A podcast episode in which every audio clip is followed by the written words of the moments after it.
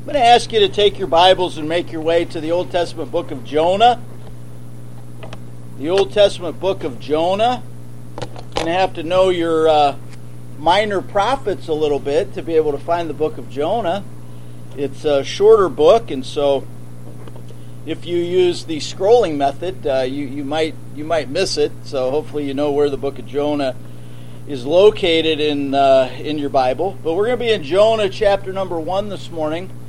And uh, we are going to read the first six verses of Jonah chapter number one.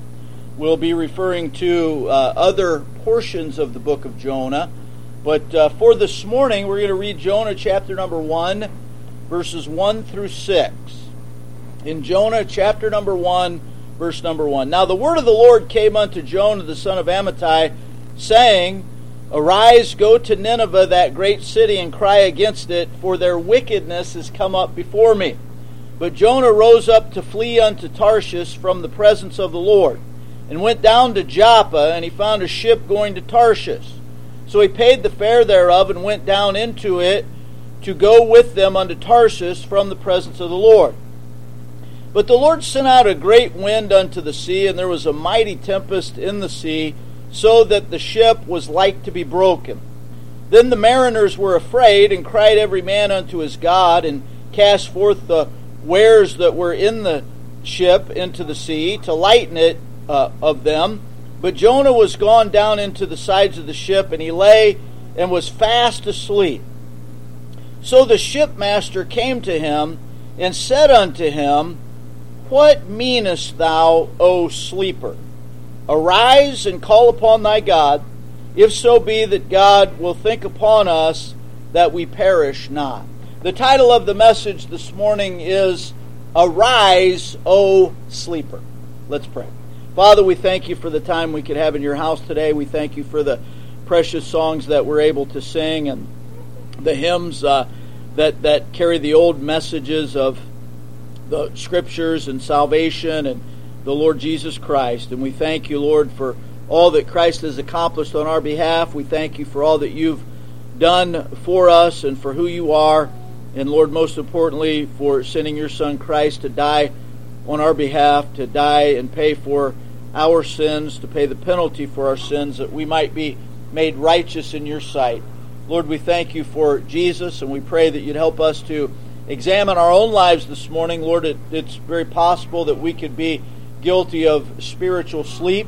And I just pray that you'd uh, touch our hearts and our minds this morning to receive your word and all that you have for us. It's in Christ's name we pray. Amen. Arise, O sleeper.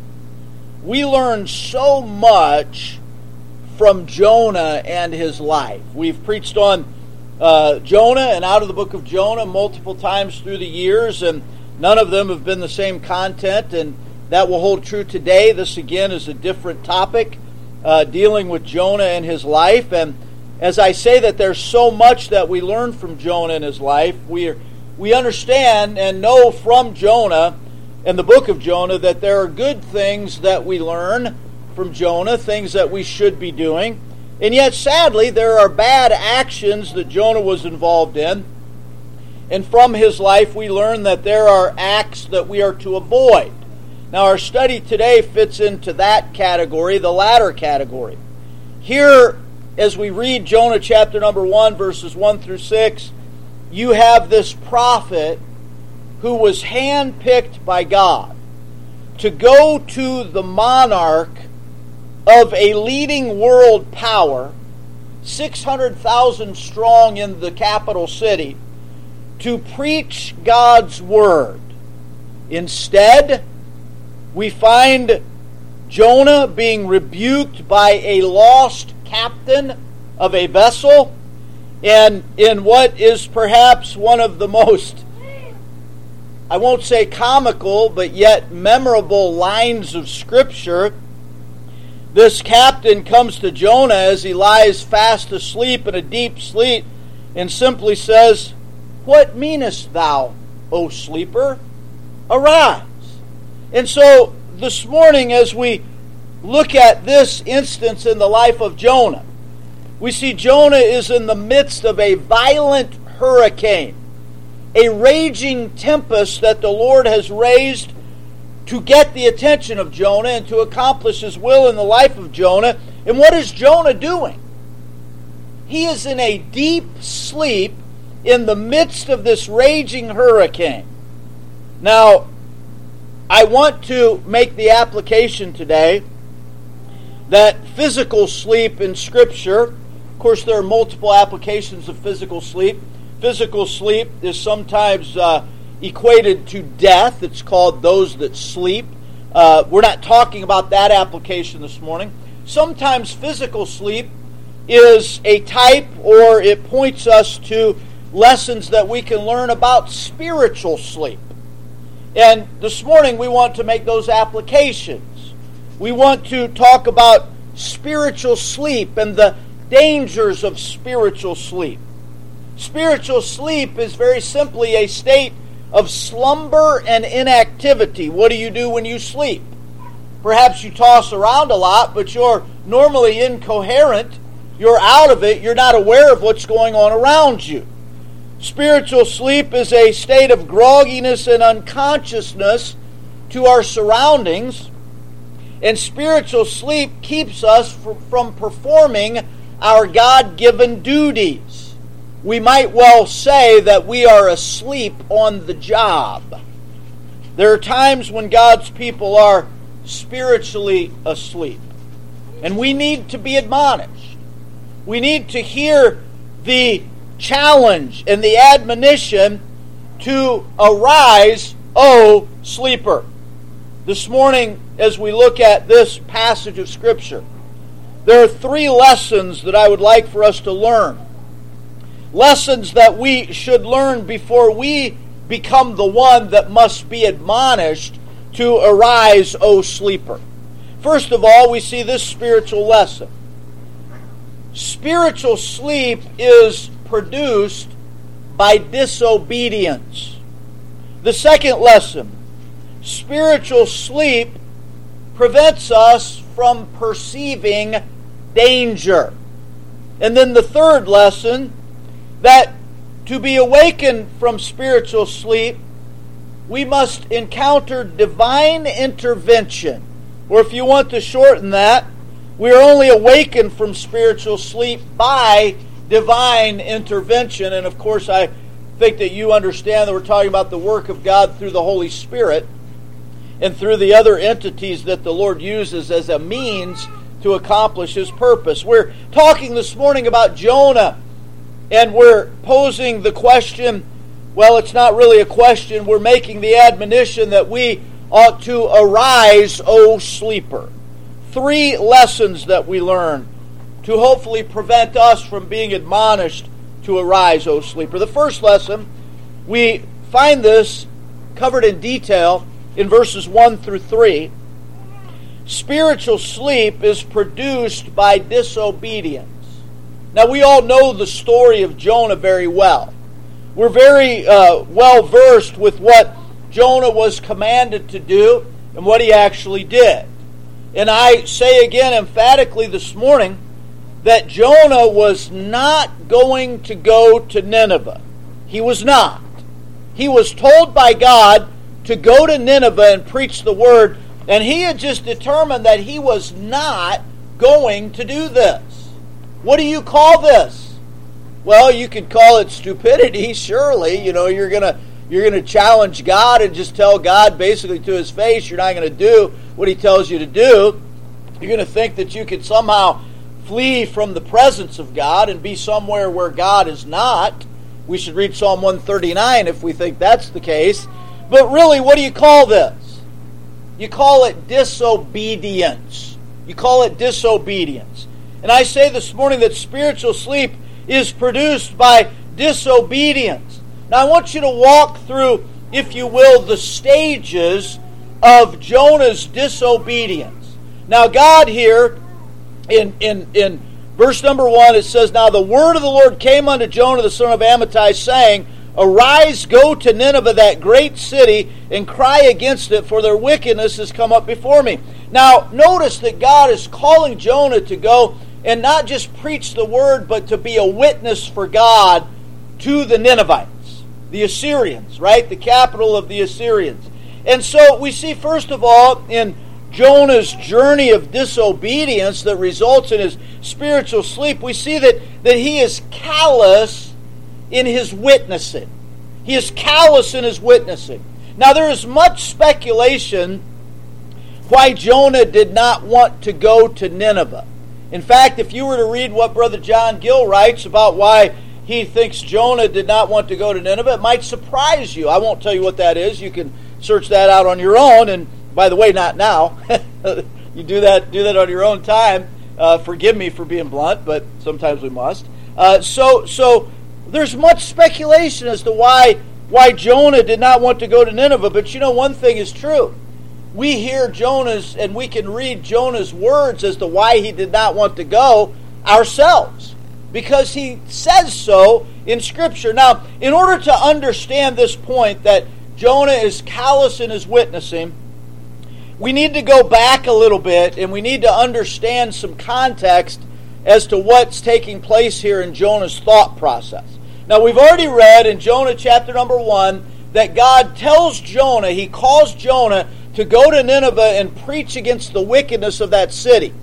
And uh, what does Jonah do? He goes in the completely opposite direction. He goes as far away from where uh, Nineveh is that he can get, right? So Nineveh is to the east, he goes to the west, and uh, winds up about, uh, uh, some say, 6,000 miles away from where uh, Nineveh is. Now, let's pick up the narrative after God has gotten Jonah's attention and Jonah is cast into the water in the midst of this hurricane. God has prepared this fish that has the right sized belly to swallow up Jonah, which, by the way, is Jonah's means of delivery. While he spends three days and three nights in the, whale, in the belly of the whale, uh, you say, well, how do we know it's a whale? Well, read the New Testament, right? Uh, and so we, we find that God deals with Jonah, and Jonah actually repents and when he is spit out on dry land by the whale, what does Jonah do? Jonah is now obedient and he goes to Nineveh. Now, let's pick up the narrative in Jonah chapter number 3, verse number 4. Jonah chapter number 3, verse number 4, and we're going to read down through chapter number 4, verse number 2. Jonah chapter 3, verse number 4. And Jonah began to enter into the city a day's journey, and he cried and said, Yet forty days and Nineveh shall be overthrown.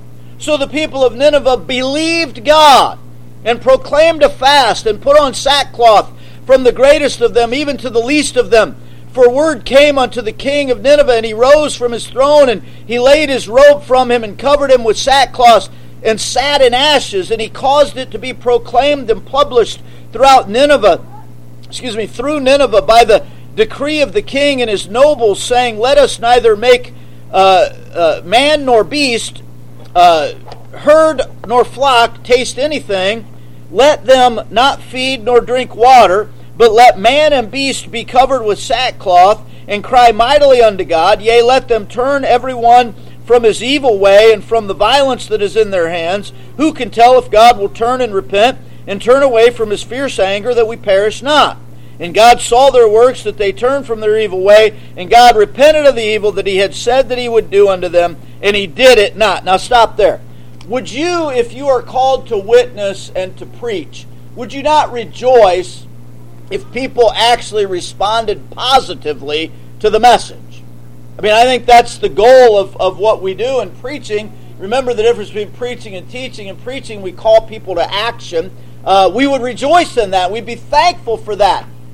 This is not Jonah. Now, watch. Look at chapter 4, verse number 1. But it displeased Jonah exceedingly, and he was very angry. And he prayed unto the Lord and said, I pray thee, O Lord, was not this my saying when I was yet in my country? Therefore I fled before unto Tarshish for I knew that thou art a gracious God and merciful, slow to anger and of great kindness, and repentest thee of the evil. What is Jonah's issue? Jonah does not want to go to Nineveh because Jonah knows that God is a God of his word and that if the Ninevites repented, God would spare them. And sadly, what we the only thing we conclude can conclude from that is that Jonah was displeased that God spared the Ninevites. Jonah had a lack of desire to preach the word of God and to witness and testify. You know what happens when we're on the road to disobedience? We begin by being callous in our witnessing. We have a lack of desire to share God's word with anybody. We have a lack of desire to be a witness. And this is a sign of not just spiritual sleep, but a deep spiritual sleep. So notice, spiritual sleep is produced by disobedience. It begins with a, uh, being callous in our witnessing. But notice, secondly, it leads to casting away God's word. Disobedience is doing is not doing what God said to do or doing what God said not to do. So when we disregard what God has plainly told us to do, we are disobedient and we are guilty of casting away and casting aside God's word. Do you know that oftentimes the people of God do exactly this? You, you, you say you say in your heart right now, well, I would never shake my fist at God and tell God I'm not going to do what He told me to do. And we all do it all the time. And we won't be honest enough to admit that we do it. And some are more blatant than others. But we are no less guilty. Disobedience can result in spiritual sleep. When we cast away God's word, we are disobedient. We're talking about what, what is leading up to Jonah, Jonah's deep sleep in the midst of a raging tempest and a hurricane. How can anyone sleep while you're on a ship in the midst of the sea during a hurricane? Well, Jonah did. And I believe that it's an illustration of how we can be spiritually asleep when God is trying to get our attention. And Jonah was spiritually asleep, or he was physically asleep, because he was disobedient to God. He was callous in his witnessing. He had cast away God's word. We are oftentimes in the same condition. I'd like for you to turn with me in your Bibles to the book of Isaiah. Isaiah chapter number 29. Now, in Isaiah chapter number 29, God is foretelling what is going to happen to his people. They're going to be allowed to be taken into captivity because of their disobedience and their callousness. And I want you to notice here Isaiah chapter number 29, begin reading in verse number 10. Isaiah chapter number 29 and verse number 10.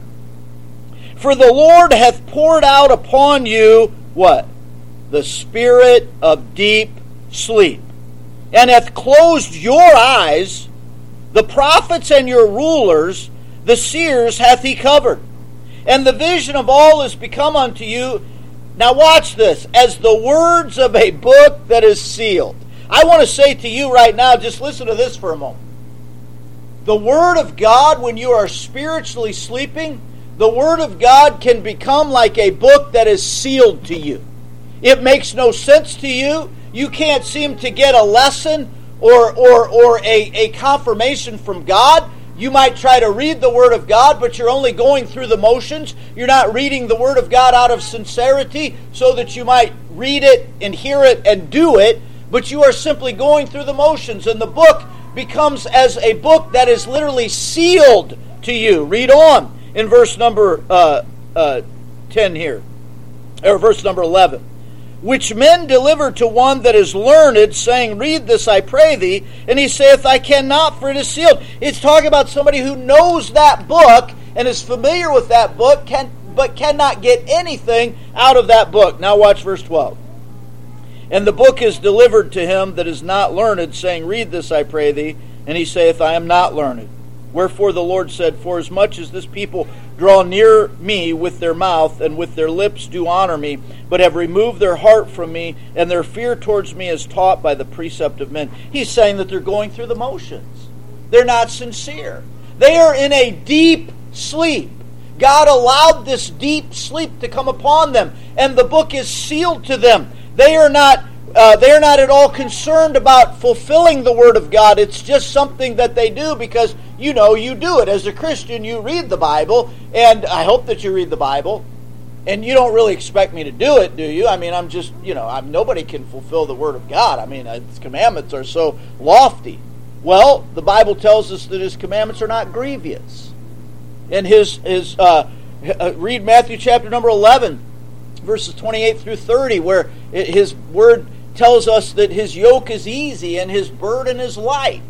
And so when we are when we are disobedient, we cast away God's word. We ought to have the desire as the psalmist in Psalm 119 in verse number 18 where he says, "Open thou mine eyes that I may behold wondrous things out of thy law." I think sometimes we equate the phrase open mine eyes with the fact that we're blind. Well, you know, do, do you unless you're Major Payne, okay? Some of you will get that reference. Unless you're Major Payne, uh, you don't sleep with your eyes open. You sleep with your eyes closed. And when are spiritually asleep, we need our eyes opened. Lord, open mine eyes that I may behold wondrous things out of thy law, and of course, do what you tell me to do. So, Jonah here, he's deep asleep. He's in a deep sleep in the midst of this tempest. He's callous in his witnessing. He casts away God's word. And then, how about this? Hold on to your seats. He actually contends that God is wrong. He contends that God is wrong. And you say, oh, well, brother, where do you see that Jonah contends that God is wrong? Did I not just read to you uh, Jonah chapter 4, verses 1 and 2, where Jonah is bitter against God for granting repentance to the Assyrian Ninevites? Jonah was not rejoicing in that. In fact, what was Jonah in essence saying? I knew you were going to do this, God, and that's why I didn't want to go. And Im- implied in that is what? You should not have done this. You should not have done this. This does not agree with Jonah. And Jonah is in, is in essence placing himself above God and saying, I know what is best, God. You should not have done this. In the end, Jonah's actions reveal what he really thought of God. He knew what was best, not only for his life, but for others and in particular the Ninevites. You know, when we're disobedient and we're spiritually asleep, we think God is wrong. We think we're smarter than God. We don't have to do what God says because God doesn't know my situation. Oh, God knows your situation just like He knew Jonah's situation.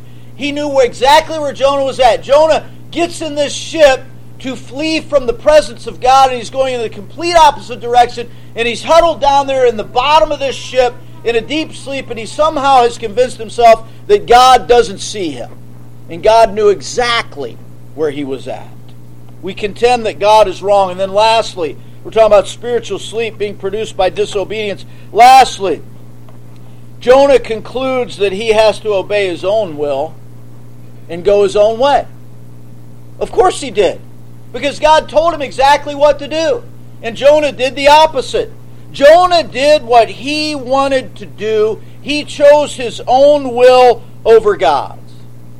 We ought to evaluate our lives. We ought to question whether or not we choose our own will over God's will for our lives. Now, what should Jonah have been doing? Jonah should have been on his way to Nineveh. And in fact, if, if perhaps he could have already been in Nineveh, and he should have been laboring and witnessing and preaching the word, but instead, Jonah decided to go on a cruise. Now, you might say, well, this doesn't sound like a cruise. Well, you know, I don't think you would have, been on a cruise when COVID broke out. Wouldn't have been very fun. Jonah here, he's taking a boat ride. He's going in the complete op- opposite direction. He's taking a boat ride. He should have been laboring. Instead, what's he doing? He chose to do his own will and he chose his own ways over God's will and ways. Proverbs 19 and verse 15 reads this Slothfulness casteth into a deep sleep, and an idle soul shall suffer hunger. And so Jonah was, was slothful in what he was doing, and slothfulness and sluggardliness is inherent with spiritual sleep. When we are sleeping, we cannot be active and do what we're supposed to do. And so Jonah here is the epitome of slothfulness. Listen to what the great English preacher Alexander Maclaren preached on this topic. He says, The unfaithful prophet is the cause of disaster, and the only sluggard in the ship. Such are the consequences of silence. No wonder that the fugitive prophet, I like that. You know, you, you, when you think of Jonah, you might well refer to him as the fugitive prophet. And, he, and Maclaren preaches, no wonder that the fugitive prophet slunk down into some dark corner and sat bitterly brooding there, self accused and condemned, till weariness and the relief of the tension of his journey lulled him to sleep. It was a stupid and heavy sleep. Alas, for those whose only refuge from conscience is oblivion. So here's Jonah. I mean, what, what, how, now think about this. How quickly did things go south for Jonah? Jonah is called of God to go with this monumental task. I mean, he's given a large task. Uh, it, it, might we might say if we're at work and we're being handed out assignments, man, this is the case I want, right? I, I don't I don't want to try a disorderly conduct uh, misdemeanor case. I, I want to try a first degree murder case. And so Jonah is is he's he's given the choice assignment. And how quickly did it go south for him? He is now literally in a deep sleep in the midst of a raging hurricane. Wow. Spiritual sleep is produced by disobedience. The second lesson that we see is that spiritual sleep prevents us from perceiving danger. Here we move into verses 4 and 5 of chapter number 1. Jonah is not just asleep, he is in a deep sleep in the midst of this hurricane. And I said this a few moments ago, but I say it again. When we are sleeping, we are not aware of any dangers that may be lurking around us. When you are in a deep sleep, it is probable that you are not going to just be awakened at the slightest noise Somebody could perhaps break into your house and steal you blind and, and, and uh, get out before anyone ever knew you were there. Sleep prohibits us from perceiving danger. I recall the story of, uh, you all know Charles Manson and the family. And Manson, I don't know if you've ever read the book Helter Skelter by uh, Assistant District Attorney Vincent Bugliosi, who tried the, the Manson cases. And he discovered that the family would go on what they called creepy crawlers. And they would break into houses in the middle of the night. And they would literally stand there and stare at the people sleeping. They didn't do them any harm, but the people didn't wake up. They were completely unaware of what was going on.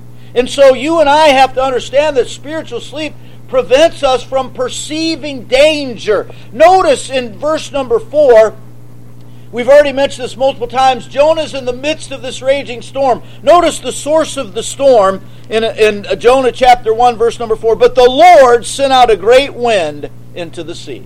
The Lord did this.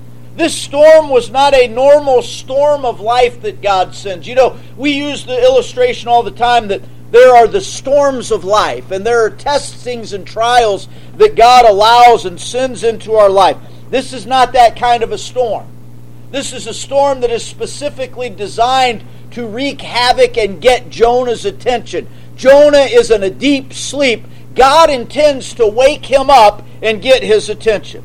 God had permitted Jonah, his child, to go as far as he would let him. God is now going to intervene. I want to ask you this. Do you think Jonah comprehended that God was this unhappy with him? And you know, a lot of times when we're in spiritual sleep, we don't comprehend the level of dissatisfaction that God has for us. And we ought to evaluate Am I in a deep spiritual sleep? Jonah is in the midst of this storm that God has issued, God has initiated. The source of the storm is the Lord Himself. Notice the seriousness of the storm. In verse number 4, the Bible reads, and there and there was a mighty tempest in the sea, so that the ship was like to be broken. This was no normal hurricane. This was a raging hurricane that literally threatened to break the ship into pieces. Where did they launch from? Joppa. Joppa had a rough shore. It had deep rocks and cliffs that advanced into the sea. It would be perilous if there was a hurricane that would, would arise at that particular location. If the ship was, was blown into the shore at Joppa, it would surely be torn to shreds. And yet there were other ships that were out in the sea. And uh, there are commentators that, that denote that perhaps these ships were being thrust into each other with all of the different uh, things that would come about from the violent storm. Whatever the case was, the ship was in peril of being broken in pieces. There was danger. This was a serious storm. You know what happens? A lot of times when we're spiritually sleeping, we don't recognize our own peril. We've mentioned this a couple weeks ago in studying the book of Ephesians, chapter number 4, where we said, and we looked at that verse in verse 26, 27, that says that we're not to give place to the devil, neither give place to the devil. And we looked at this verse where we're to recognize our peril and the dangers that we are in as it relates to our adversary, the enemy. And we read 1 Peter chapter 5 verses 8 and 9. We're very familiar with those verses, but let's look at them again. In 1 Peter chapter 5 verses 8 and 9, we're told to be sober. What does the word sober mean? In this location and in this usage, it doesn't mean that we're to abstain from alcohol and not be drunk. Of course, certainly that is the Lord's will for our lives. But here it means to watch, be sober. That means to watch. And then Peter writes, be vigilant. Do you remember what the word vigilant means? It means to keep awake. Keep awake. Don't fall asleep while you are watching. You first of all have to watch, but you have to stay awake while you watch. Be sober, be vigilant, watch, and keep awake. Because your adversary, the devil, is a roaring lion, walketh about, seeking whom he may devour. Verse 9, whom resist steadfast in the faith, knowing that the same afflictions are accomplished in your brethren that are in the world. We need to understand the, the danger that we are in when we are in a spiritual sleep. Do you know that the enemy will put temptations before you that you might not otherwise fall prey to? But when you are in a, a, a deep funk and you are in spiritual sleep mode, you will give in to these temptations and thus defame and shame the Lord we have to remember that spiritual sleep does not permit us to perceive danger. There's the seriousness of the storm here. But then notice in verse number 5 of Jonah chapter number 1, we find that the slumbering sluggard, and I hate to refer to this man of God in such a way, but I'm not sure how else to describe him in this instance. The slumbering sluggard is no help, even though he himself is in grave danger. He's no help. Look at verse number 5. Then the mariners were afraid and cried every man unto his God and cast forth the wares that were in the ship into the sea to lighten it of them. But Jonah was gone down into the sides of the ship and he lay and was fast asleep. And by the way, the word fast, the two words fast asleep, they are translated two other times in Scripture as deep sleep. Deep sleep. He is fast asleep. He is in a deep sleep. Jonah's shipmates are up aboard trying to remedy the situation and trying to save the ship and save all of the lives in the ship. And what is Jonah doing? He is in a deep sleep. We have to be sober and vigilant. We have to be watching and keeping awake because of the danger. What did the Lord say to the disciples? And he took those three with him in the inner circle when he went into the garden to pray. And he said, Hey, you stay here, you watch. You watch and pray. And he comes back three times and he finds them sleeping. In Matthew chapter 26, verses 40 and 41, the uh, Matthew records this account for us in Matthew 26, verses 40 and 41. And he cometh unto the disciples and findeth them asleep. And saith unto Peter, What? Could you not watch with me one hour?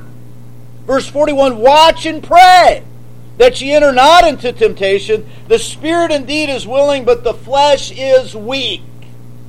Man, listen, we ought not only to stay awake physically in the house of God, but we ought to stay awake spiritually, watching and praying that we enter not into temptation, that we not be tricked by the wiles of the devil. Paul touched on this when he wrote to the church at Rome. In Romans chapter 13, verses 11 and 12. In Romans 13, verses 11 and 12, Paul is talking to save people. And he writes and he says, And that knowing the time, that now it is high time to awake out of sleep. For now is our salvation nearer than we believe. Verse 12 The night is far spent, the day is at hand. Let us therefore cast off the works of darkness, and let us put on the armor of light.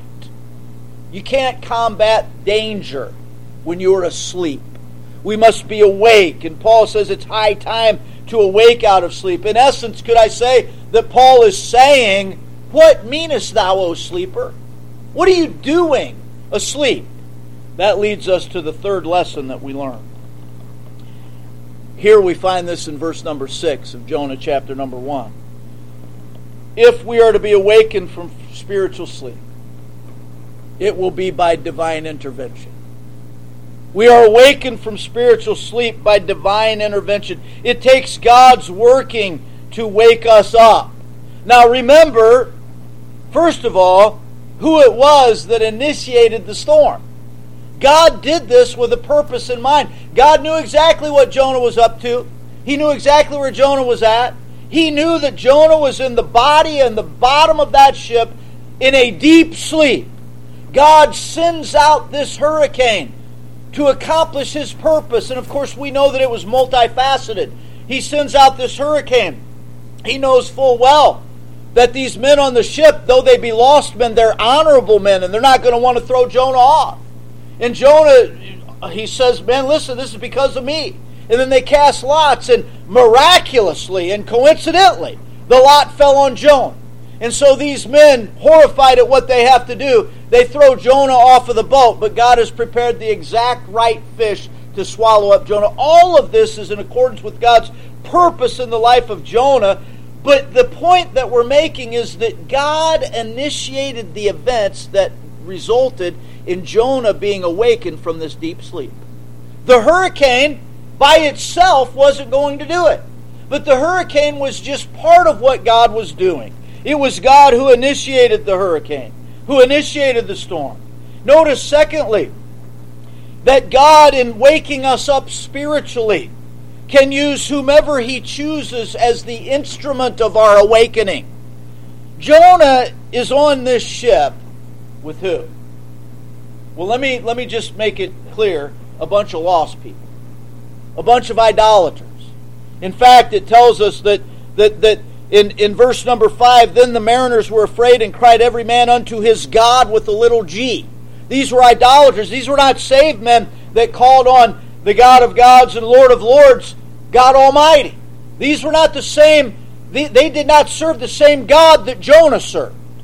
These were lost men. And no doubt, they were probably rough men. And yet, you know what? They were honorable men. They didn't want to throw Jonah over.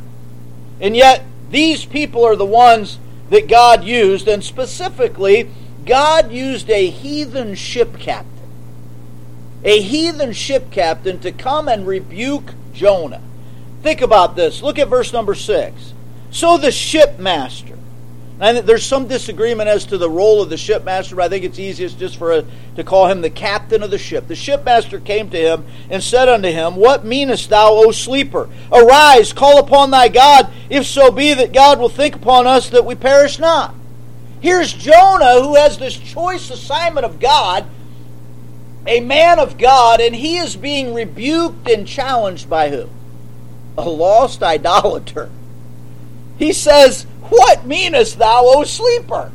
Darlene and I were reading this in our devotions this past week, and, and I originally intended to preach on a different topic today, but I we read that, and we both got a chuckle out of that. You know, what meanest thou, O sleeper?